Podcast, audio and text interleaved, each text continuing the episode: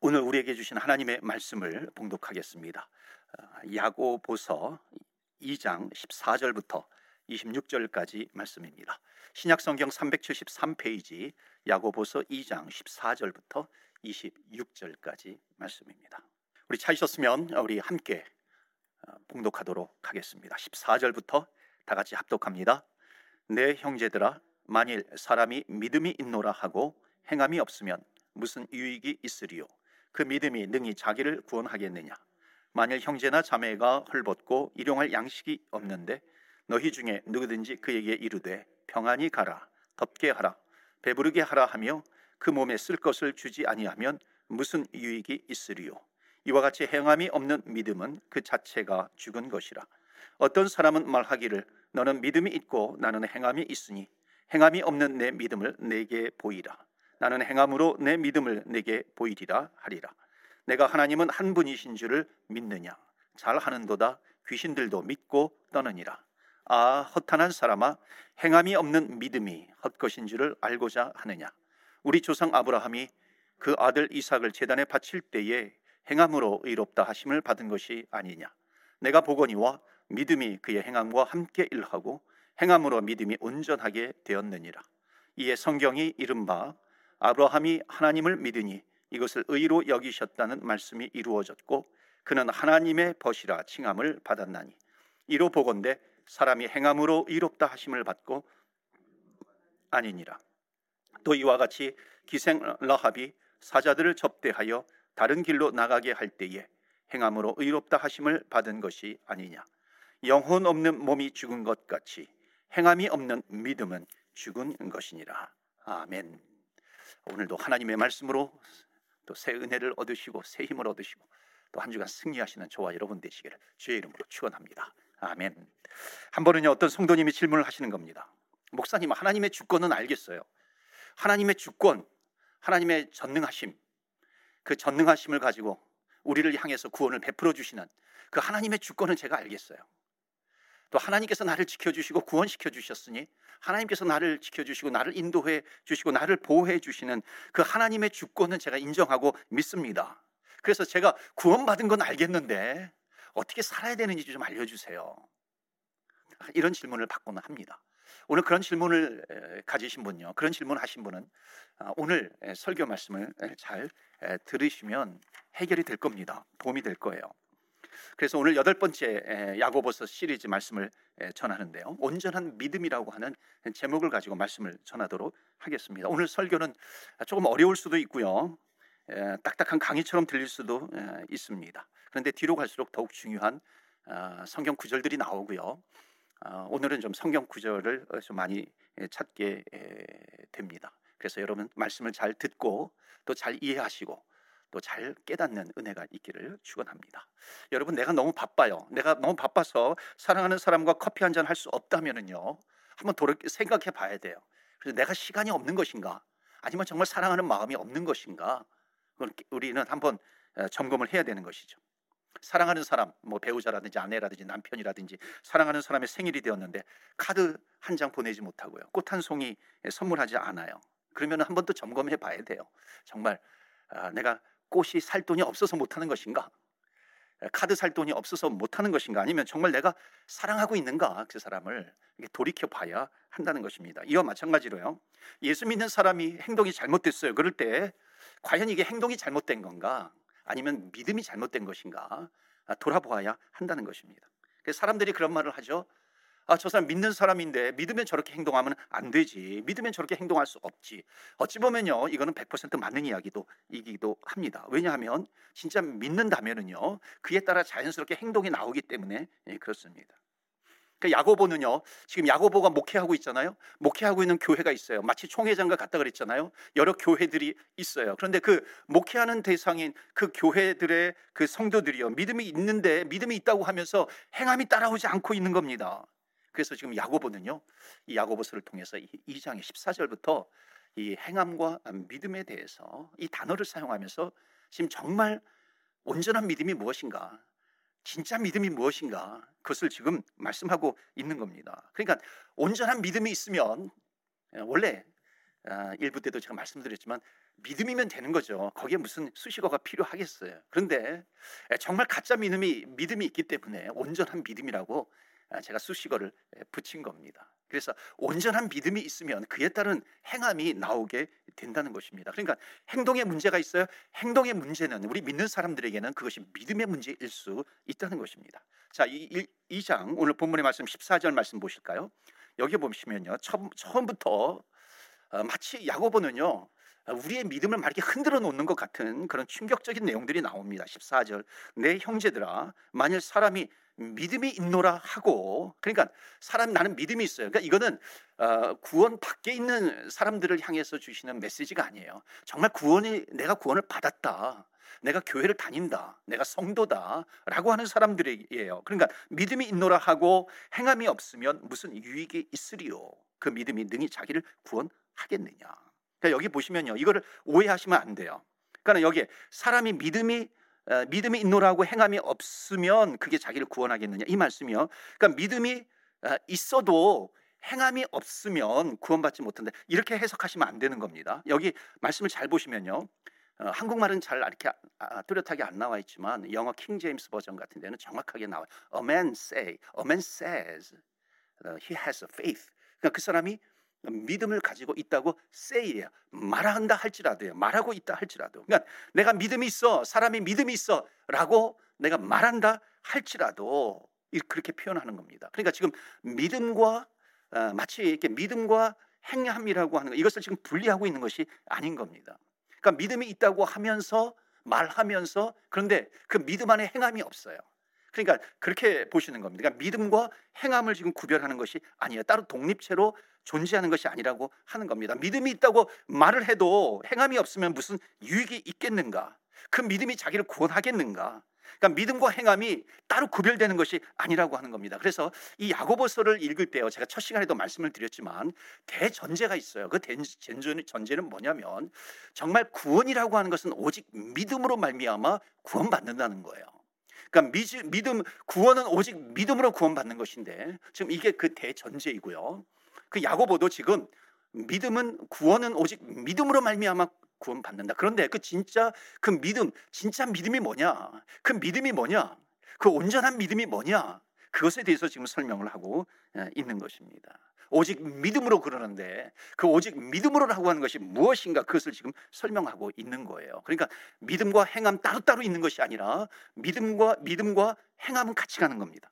온전한 믿음은요. 행함이 있는 믿음이라고 하는 것이에요. 행함을 소유한 믿음입니다. 그러니까 내가 믿음이 있으면 자연스럽게 믿음이 있으면은 행함을 낳게 된다는 것입니다. 지금 그것을 말씀하고 있는 거예요. 그래서 믿음이 있으면 행함을 낳게 됩니다. 자, 그런데 여기 말씀 보시면은요. 세 가지 14절 어, 또 17절 22절 말씀을 보시면은요. 구원에 대해서 믿음에 대해서 뭐라고 얘기하냐면 그러니까 어, 구원받지 못하는 믿음에 대해서 14절 얘기하고 있어요. 그다음에 17절 말씀 보시면 죽은 믿음에 대해서 얘기하고 있는 거예요. 22절 말씀 보시면은요. 이거는 온전하지 못한 믿음에 대해서 말씀하고 있는 겁니다. 그러니까는 구원받지 못하는 믿음이 있어요. 죽은 믿음이 있다는 거예요. 온전하지 못하는 믿음이 있다는 겁니다. 그러니까 이 어, 믿음에 대한 공통점이 뭐냐면 그것은 뭐냐면 말로만 한다는 거예요. 말로만 내가 믿었어. 말로만 내가 구원받았어. 라고 하는 말로만 하는 그런 믿음을 이야기하는 겁니다. 그건 가짜라고 하는 거예요. 행함이 없는 어, 죽은 믿음이라는 것이죠. 온전하지 못한다라고 하는 겁니다. 자, 그렇다고 해가지고요. 이 말을 또 오해하면 안 됩니다. 아, 우리의 구원이라고 하는 것이 어, 어떤 행함으로 말미암아 우리가 구원을 얻는다. 그것이 아니에요. 구원은 오직 믿음으로 되는 것입니다. 그러니까 그렇게 해야 되는데 그러니까 마치 우리가 어, 예를 들어서 선행이 있어야 된다고 해가지고 어, 믿음이 있으면 선행이 있어야 돼. 우리가 거짓말을 하지 않는다든지 또는 착하게 산다라고 하는지 정직하게 산다고 한다든지 무슨 노숙자를 돕는다든지 뭐 친절하게 대한다든지 여러분 이런 수준에 머무는 것이 아니고요. 이거는 파괴주의자들도 다 하고 있는 겁니다. 그러니까 우리의 믿음은 여기에 머물러 있는 것이 아니라는 거예요. 자, 그래서 거기 14절부터 17절까지 말씀 보시면 하나의 예가 나옵니다. 그 예가 뭐냐면 15절 보시면요. 만일 형제나 자매가 헐벗고 일용할 양식이 없는데 너희 중에 누구든지 그에게 이르되 평안히 가라 덥게 하라 배부르게 하라 하면서 그 몸에 쓸 것을 주지 아니하면 무슨 유익이 있으리요. 그러니까 지금 헐벗은 사람을 돕는 거예요. 이거는 지금 하나의 예입니다. 박애주의자들도 이런 것을 다 하는 거예요. 그런데 이 말씀의 핵심이 뭐냐면은 믿음이 있다고 하면서 행함이 없으면은 마치 헐벗고 불쌍한 사람들에게 너 먹어라 먹어라 뭐 배부르게 해라 그러면서 어, 빵을 주지 않으면은 예, 그렇게 뭐 너 배고프겠다 먹어라 이것은 거짓말이 될 수 있다는 겁니다. 그러니까 지금 헐벗고 있어요. 예, 그런 사람에게 너 옷 입어라 옷 입어라 그러면서 입을 옷을 주지 않는다고 한다면은요 옷 입어라라고 하는 그것은 거짓말이 될 수 있다라고 하는 겁니다. 그러면서 우리의 믿음도 마찬가지예요. 믿는다 믿는다 하면서도 행동이 없으면은 그 믿음은 거짓말이다라고 하는 것입니다. 그러니까는 온전한 믿음을 지금 얘기하고 있는 가운데 그 온전한 믿음이 낳는 행함의 열매가 무엇인가 그것을 지금 설명하고 있는 거예요. 그래서 정말 여러분이요 믿음이 있습니까? 여러분이 정말 온전한 믿음이 있습니까? 그 온전한 믿음이 있으면 여러분은 반드시 이 세 가지 행함의 열매가 나옵니다. 그래서 이제 그 뒤에 이제 세 가지 예를 제시하는 겁니다.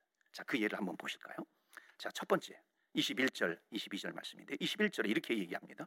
우리 조상 아브라함이 그 아들 이삭을 제단에 바칠 때에 행함으로 의롭다 하심을 받은 것이 아니냐.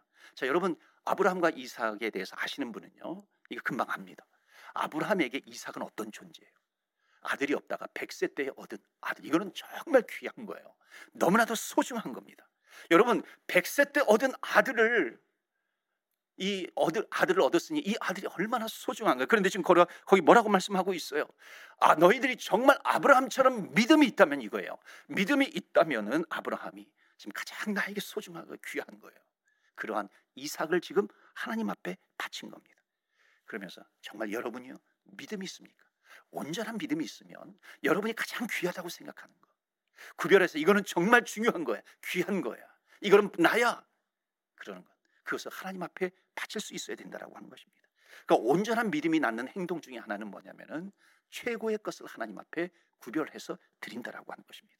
그러니까 이런 행함이 나와야 된다는 것이죠. 그래서 22절 말씀 보시면 너가 보거니와 믿음이 그의 행함과 함께 일하고 행함으로 믿음이 온전하게 되었느니라. 그러니까 믿음을 가지고 있으면은요. 여러분 정말 믿음 믿음으로 구원받았어요. 내가 구원을 받았어요. 그러면은 그 구원이라고 하는 것은요. 그 믿음 믿음을 통해서 구원받았다고 한다면은 정말 최고의 것을 내가 포기하면서 하나님 앞에 드릴 수 있는 그것이 있어야 된다. 그런 행함이 있어야 된다는 것이죠. 물론 이게 쉽지 않겠죠. 어려운 행동일 수 있겠죠. 그러나 정말 믿음으로 구원받았다면 온전한 구원을 받았다면은 그 간격이 점점 좁혀지게 된다는 것을 말씀하고 있는 것입니다. 아브라함이 이삭을 바쳤어요. 최선을 다해서 바친 겁니다. 여러분 물론 온전한 믿음은 어, 우리가 여러 가지 신앙의 행위가 있어요. 최선의 예배를 드리기도 합니다. 또 우리 주여 하면서 기도합니다. 찬양합니다. 그러나 그 가운데 하나님께서 너 너가 제일 소중하다고 여기는 것, 너가 제일 중요하다고 여기는 것 그것을 바쳐. 그럴 때에 여러분 우리는 갈등이 되잖아요. 여러분 우리는 그거 주저주저 하기도 하잖아요. 아깝다고 생각을 하잖아요. 그렇게 아깝다고 생각하고 주저주저 하면서도 아브라함은 얼마나 주저했겠어요. 100세 때 얻은 아들을 이삭을 재단의 제물로 드리라고 했는데 얼마나 갈등이 되겠어요. 갈등이 되면서도 주저하면서도 그것을 하나님 앞에 드릴 수 있는 행함. 그러니까 그 바치는 그 믿음을 보면서요. 사람들은 아, 저 사람이 구원받았구나. 그렇게 지금 얘기하고 있다라고 하는 겁니다. 최선의 것을 뒤에서 감춰두고요. 그래서 주님께서 그러시잖아요. 너가 주여 주여 한다고 다 천국에 들어오는 것이 아니다. 이게 무슨 이 말씀하고 연결시키면요. 정말 내 모든 그 아주 중요한 것 최선의 것은 다 감추어 버리면서 내가 주여 주여 한다고 해 가지고 내가 구원받느냐 그렇지 못하다라고 하는 것입니다. 두 번째는 어떤 사람이 있냐면요. 23절 말씀 보세요. 이에 성경에 이른바 아브라함이 하나님을 믿으니 이것을 의로 여기셨다는 말씀이 이루어졌고 그는 하나님의 벗이라 칭함을 받았나니. 자 이건 이제 창세기 12장을 근거로 해서 말씀하는 겁니다. 여러분 창세기 12장 보면 하나님께서 처음 아브라함을 부르시는 내용이 나와요. 근데 아브라함이 가나안 땅으로 부르시 가나안 땅에 부르시기 전에 갈대아 우르 땅에 있었어요. 아주 먼 이방 지역에 있었습니다. 이 아브라함의 아버지는요 우상을 팔면서 아주 성공한 기업가예요. 그러니까 아브라함은 그냥 옮기지 않아도 내가 다른 데로 가지 않아도 그곳에 있으면은 정말 아버지께서 남겨주신 그런 재산을 가지고 호의호식하면서 떵떵거리면서 아무 염려 없이 걱정 없이 살아갈 수 있는 사람이 누구였는가? 아브라함이었어요. 그런데 하나님께서 뭐라 그러냐면 어느 날 아브라함을 부르세요. 그리고 내가 지시할 땅으로 너가 가라. 그때 아브라함은 어떻게 했습니까? 내 본토 친척 아비의 집을 버리고 떠났다는 거예요.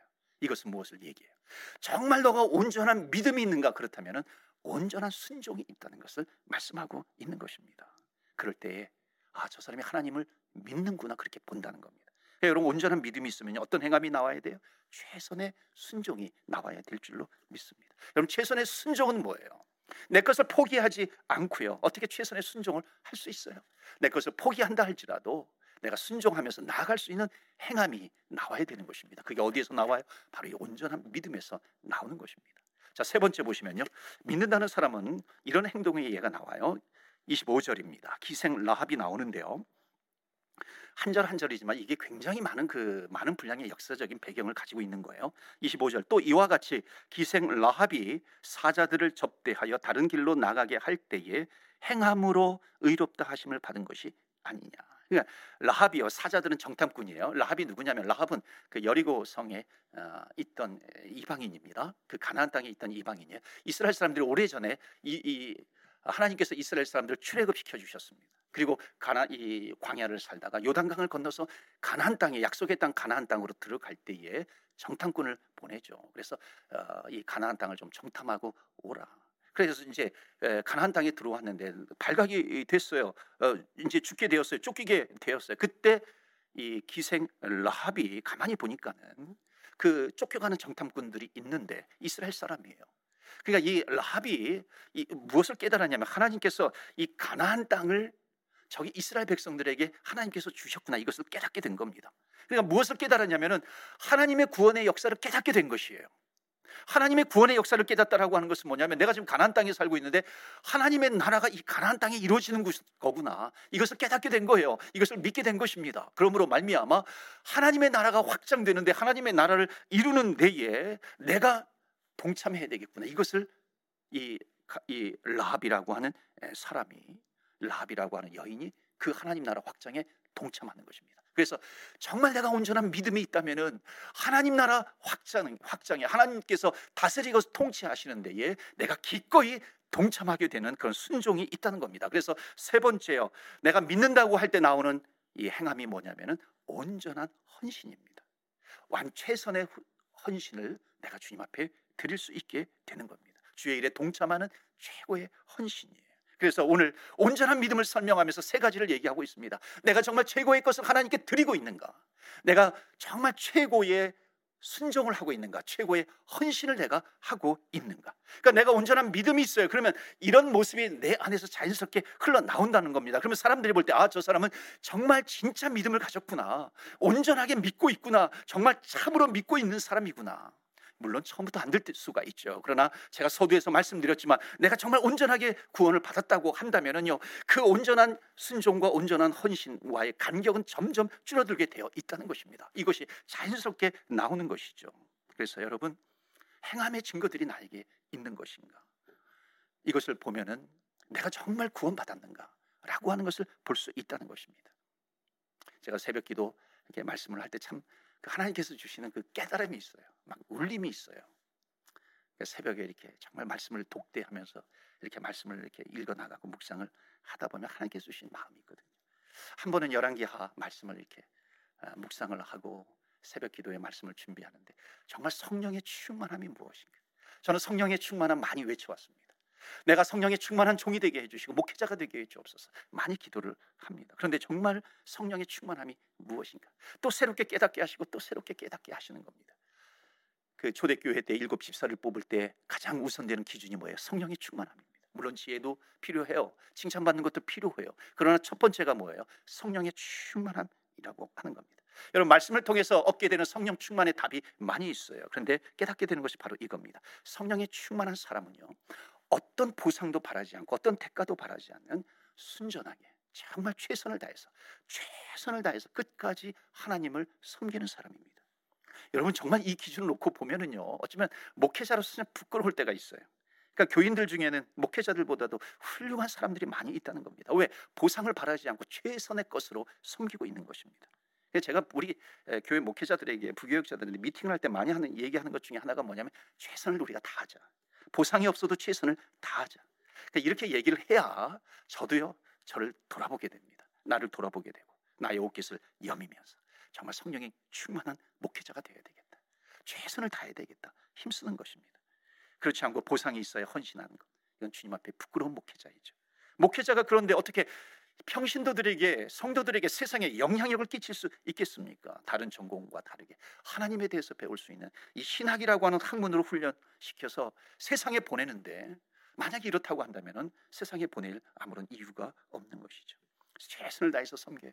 최선을 다해서 섬기다가 하나님께서 주시는 축복의 보상이 있다면 감사하게 되는 것이죠. 보상이 없다 할지라도 주 안에서 기쁘게 하나님 불러 주셨으니 그 소명 의식을 가지고 기쁘게 사역하다가 천국에서 받으면 되는 것이죠. 이것이 영향력을 끼치는 목회자이죠. 이건 저를 향해서 지금 던지는 메시지예요. 그런데 우리들도 돌아봐야 되지 않겠습니까? 오늘 야고보서에 나와 있는 것처럼 정말 온전한 믿음이 있느냐? 그렇다면 최고의 것을 하나님 앞에 드릴 수 있어야 되는 것 아니겠는가? 정말 온전한 믿음이 있는가? 최선의 순종이 있어야 되는 것이고 최선의 섬김을 향해서 헌신을 향해서 내가 달려가고 있는 것인가? 나를 돌아보아야 한다는 것입니다. 그러면 우리가 이렇게 질문할 수 있어요. 목사님 맞아요. 저는 믿어요. 그런데 하나님 잘 믿어요. 하나님 계신 건 믿어요. 하나님 한 분이시라고 하는 것 믿어요. 예수님께서 하나님의 아들이라고 하는 것을 내가 믿어요. 예수님이 우리의 죄를 위해서 죽으신 거 믿고요. 부활하신 거 믿고 다시 오실 것도 믿어요. 성경에서 말하고 있는 이 하나님에 대한 것 내가 다 믿어요.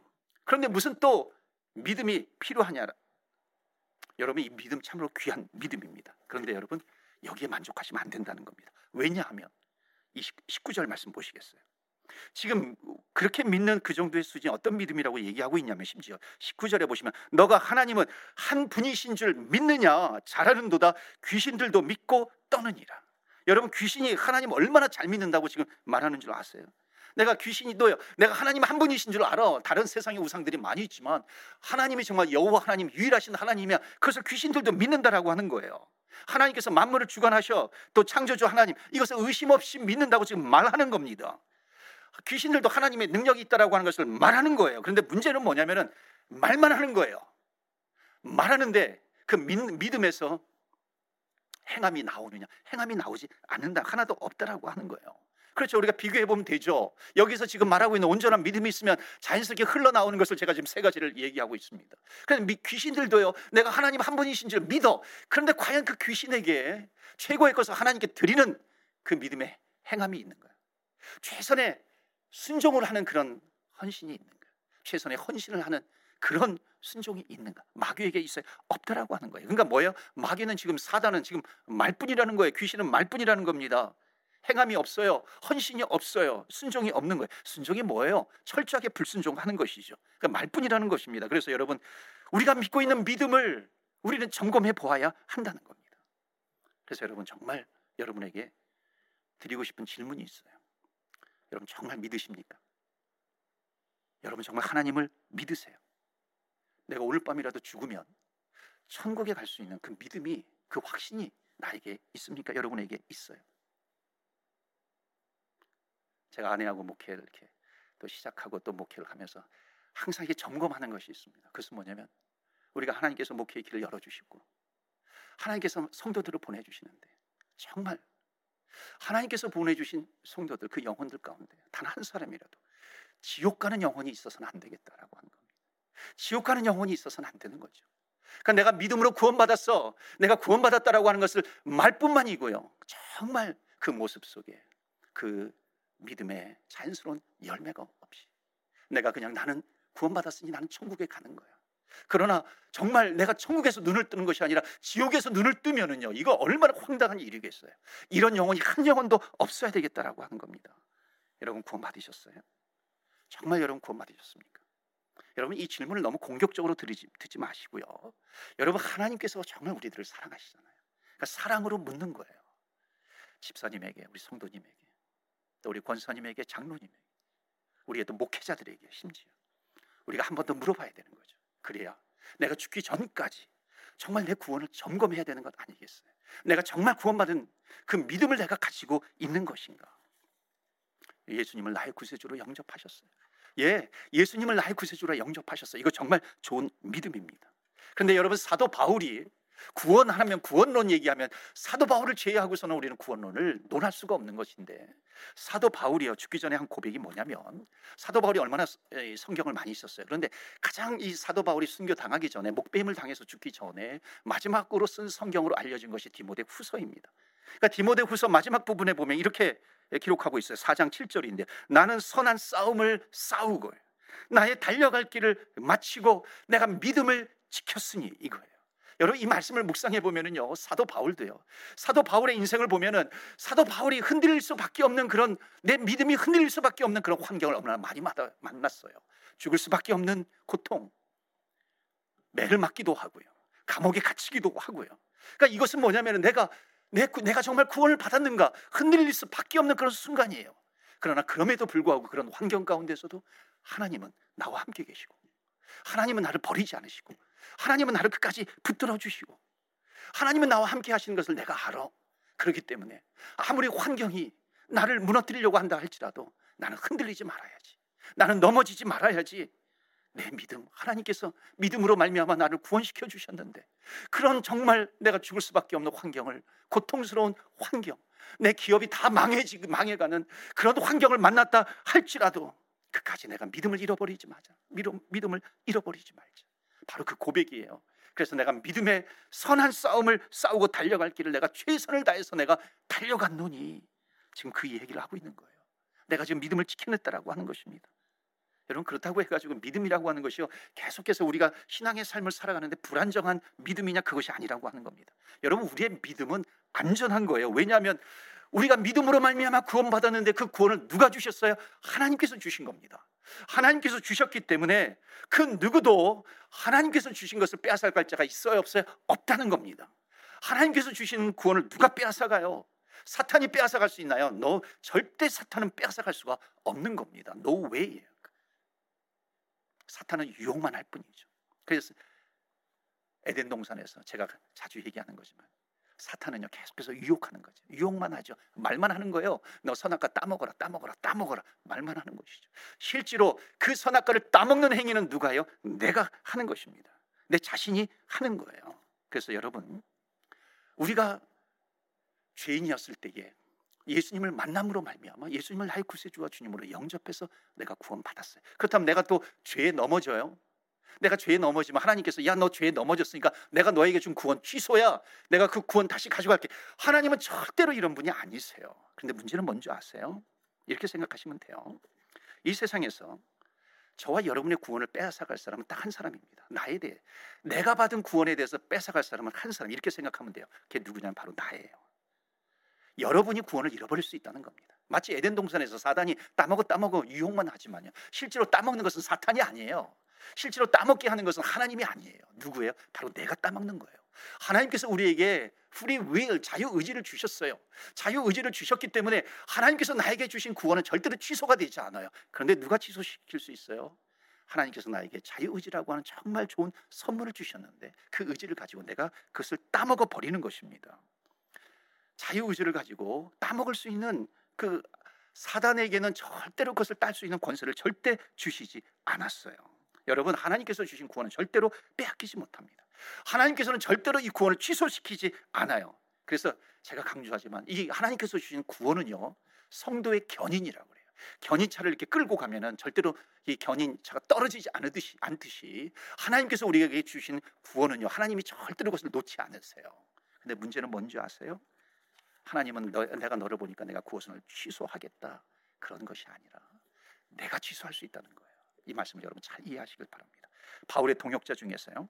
믿음 생활 잘하다가 믿음을 잃어버린 사람이 나옵니다. 디모데전서 1장 19절에서 20절 이렇게 말씀을 하시죠. 디모데전서 1장 19절입니다. 믿음과 착한 양심을 가지라.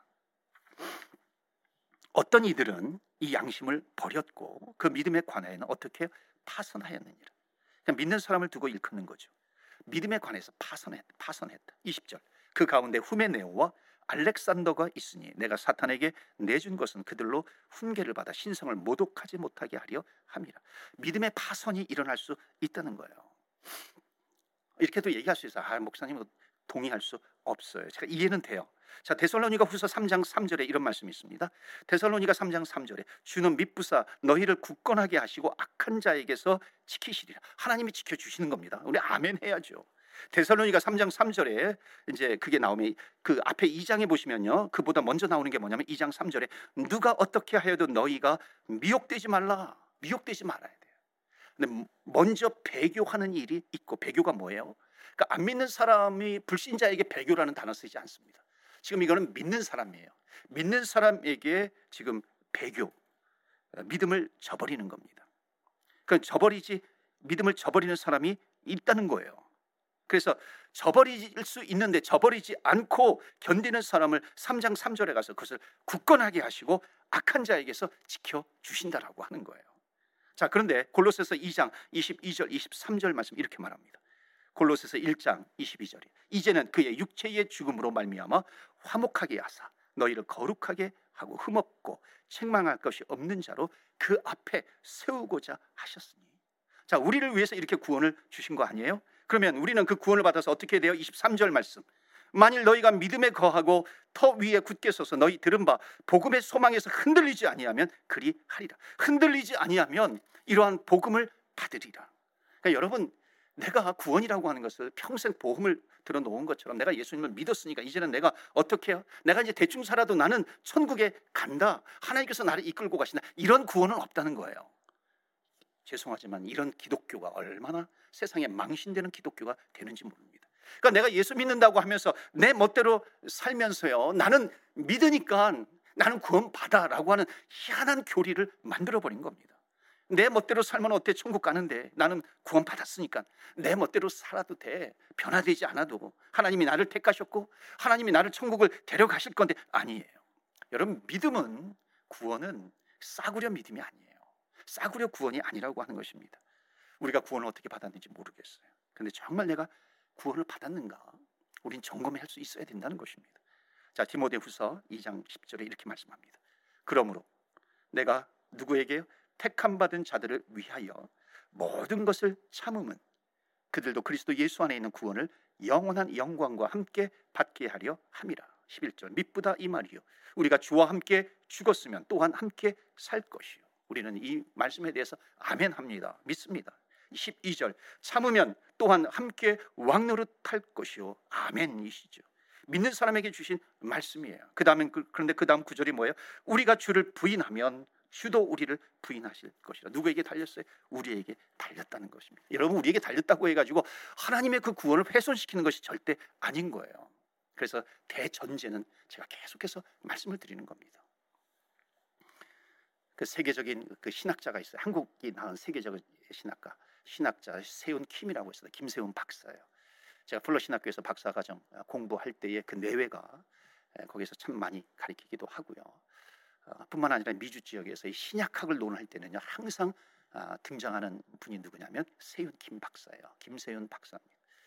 김세윤 박사는요 정말 이 그 책을 보면은요 굉장합니다. 어느 정도로 이렇게 비교할 수 있냐면은 한국이 그 한국이 그 20세기 초반에 자유주의 신학이 들어왔어요.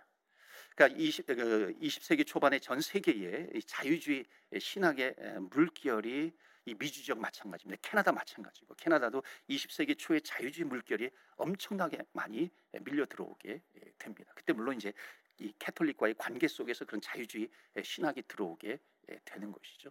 자, 그런데 그 자유주의 신학이 계속해서 한국으로도 퍼져가게 됩니다.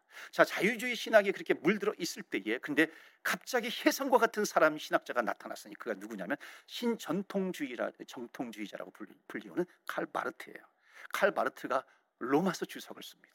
로마서 주석을 쓰면서 자유주의를 다시 정통주의로 회귀시킵니다. 그래서 이 칼 바르트가 쓴 이 로마서 주석을 뭐라고 얘기하냐면 자유주의 진영에 떨어진 핵폭탄과 같다 그렇게 얘기를 하는 거예요. 자 그런데 이 김세윤 박사가 2013년에 칭의와 성화라고 하는 책을 썼어요. 그 칭의와 성화라고 하는 책 가운데 이런 얘기를 합니다. 한 번 받은 구원은 영원하지 않다. 한국 교계가 완전히 난리가 난 겁니다. 한 번 구원 한 번 받은 구원은 영원하지 않아요. 이게 마치 자유주의 신앙의 칼바르티의 로마서 주석이 핵폭탄처럼 떨어진 것처럼요. 한국 교계의 핵폭탄처럼 떨어진 그런 책이 바로 칭의와 성화입니다. 칭의는 내가 믿음으로 구원받았다라고 하는 것이고요. 성화라고 하는 것은 뭐냐면 믿음으로 구원받았으면 거룩하게 산다라고 하는 거예요. 쉽게 말씀을 드리자라고 한다면.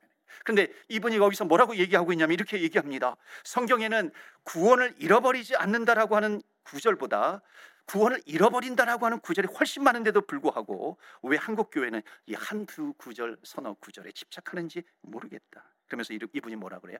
이제는 우리가 칭의라고 합니다. 내가 믿음으로 구원받았다라고 하는 것을 진지하게 다시 돌아보아야 한다는 겁니다. 이게 무슨 말이냐면 좀 어려울 수도 있지만은요. 칭의 내가 믿음으로 구원받았어요. 그 다음에 성화 내가 거룩하게 돼. 내가 이 땅에서는 온전하게 되지 않기 때문에 내가 천국에 가서 영화 내가 영광스러운 몸으로 온전하게 내가 영, 영화로운 몸으로 변화가 된다는 겁니다. 완전해진다라고 하는 거예요. 이제는 우리가 그렇게 보는 것이 아니라 이제는 성화와 칭의도 성화와 영화도 이제 칭의의 범주 안에서 보아야 된다라고 하는 겁니다. 이 말씀이 무슨 말씀이냐면 우리가 죽는 날 칭의 내가 구원받았다라고 하는 것이 완성이 된다라고 하는 겁니다. 죽을 때 구원이 완성이 된다라고 하는 거예요. 물론 우리는 죽을 때까지 여러분 흔들리면 안 돼요. 여러분 구원의 확신을 가지고 살아야 되는 겁니다. 그런데 빌립보서 2장 12절 보시겠어요? 그러므로 나의 사랑하는 자들아 너희가 나 있을 때뿐 아니라 더욱 지금 나 없을 때에도 항상 복종하여 두렵고 떨림으로 그 구원을 이루라 아멘.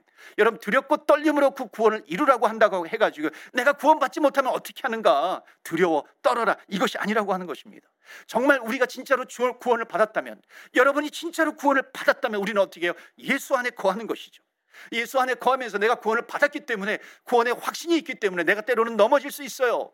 내가 때로는 실수할 수 있어요. 내가 때로는 죄를 지을 수 있어요. 그럼에도 불구하고 내가 넘어졌지만은 주님께서 나를 다시 일으켜 주신다라고 하는 것을 내가 믿고 내가 주 안에서 기쁘게 살아가는 거예요. 온전하게 살아가는 것입니다. 내가 넘어질 때가 있지만은 주님께서 넘어진 나를 붙잡아 주셔. 나를 뿌리치지 않으셔. 주님께서 나를 뿌리치지 않으시기 때문에 내가 뿌리치지 않는다면 주님은 절대로 나를 놓지 않을 것이야.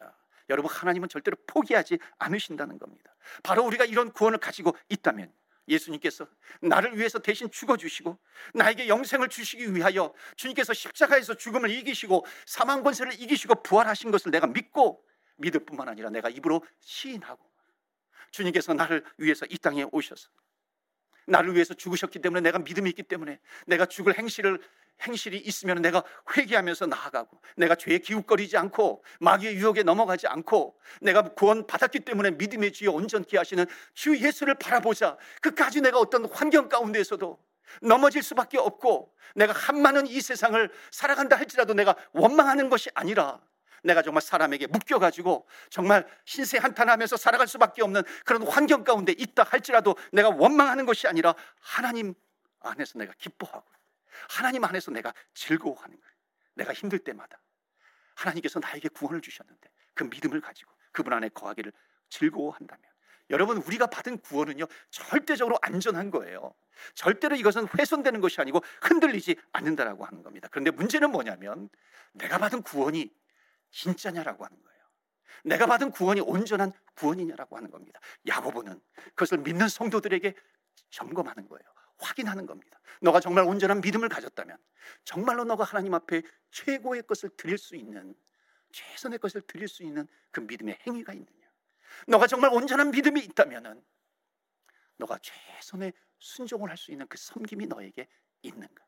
너가 정말 온전히 예수님을 믿었다면 영혼 구원이 얼마나 중요한 것이고 하나님 나라 확장을 위해서 너가 정말 섬길 수 있는가 헌신할 수 있는가 주님께서 이것을 물어보시는 겁니다.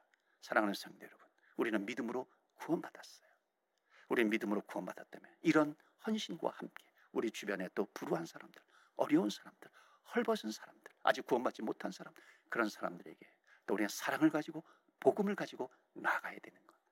진짜 구원받은 온전한 믿음을 가진 사람에게는 이러한 행함이 따라 나온다라고 하는 것을 믿으시고 오늘도 내일도 믿음으로 구원받은 것을 확신하면서 끝까지 믿음의 주여 온전케 하시는 주님을 바라보면서 또 믿음의 열매가 있는 열매를 주렁주렁 맺는 저와 여러분 되시기를 주의 이름으로 축원합니다.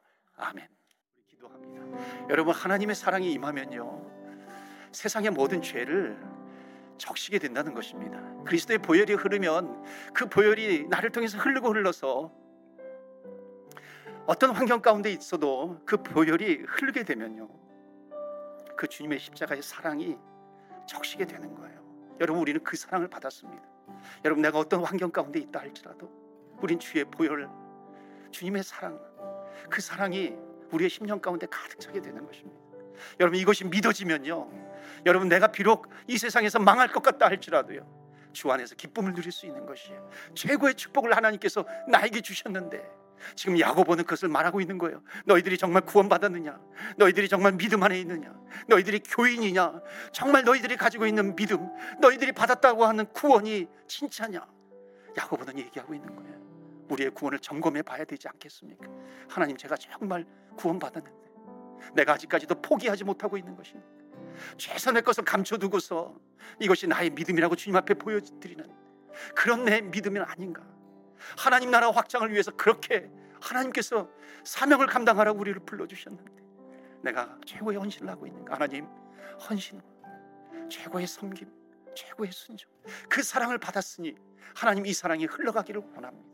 우리 말씀을 붙들고 우리 함께 기도하며 나아가겠습니다. 우리 주의 이름 부르면서 기도하며 나아갑니다. 주여